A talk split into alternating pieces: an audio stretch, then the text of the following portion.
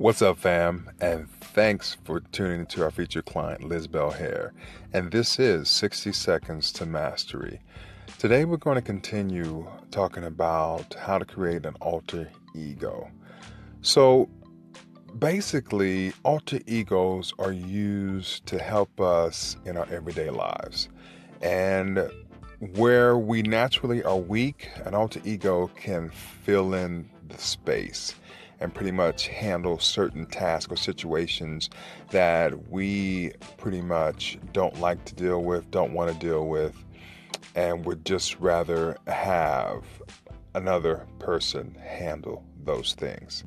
So, first off, what we want to do is let's say um, you have a, a, strong family member um, that is really good in negotiations and is very stern, no nonsense type person, but you're really weak at negotiations um, and you want to be more of a dominant force when it comes to business. So you would, you know, hone in those skills from that person that you admire.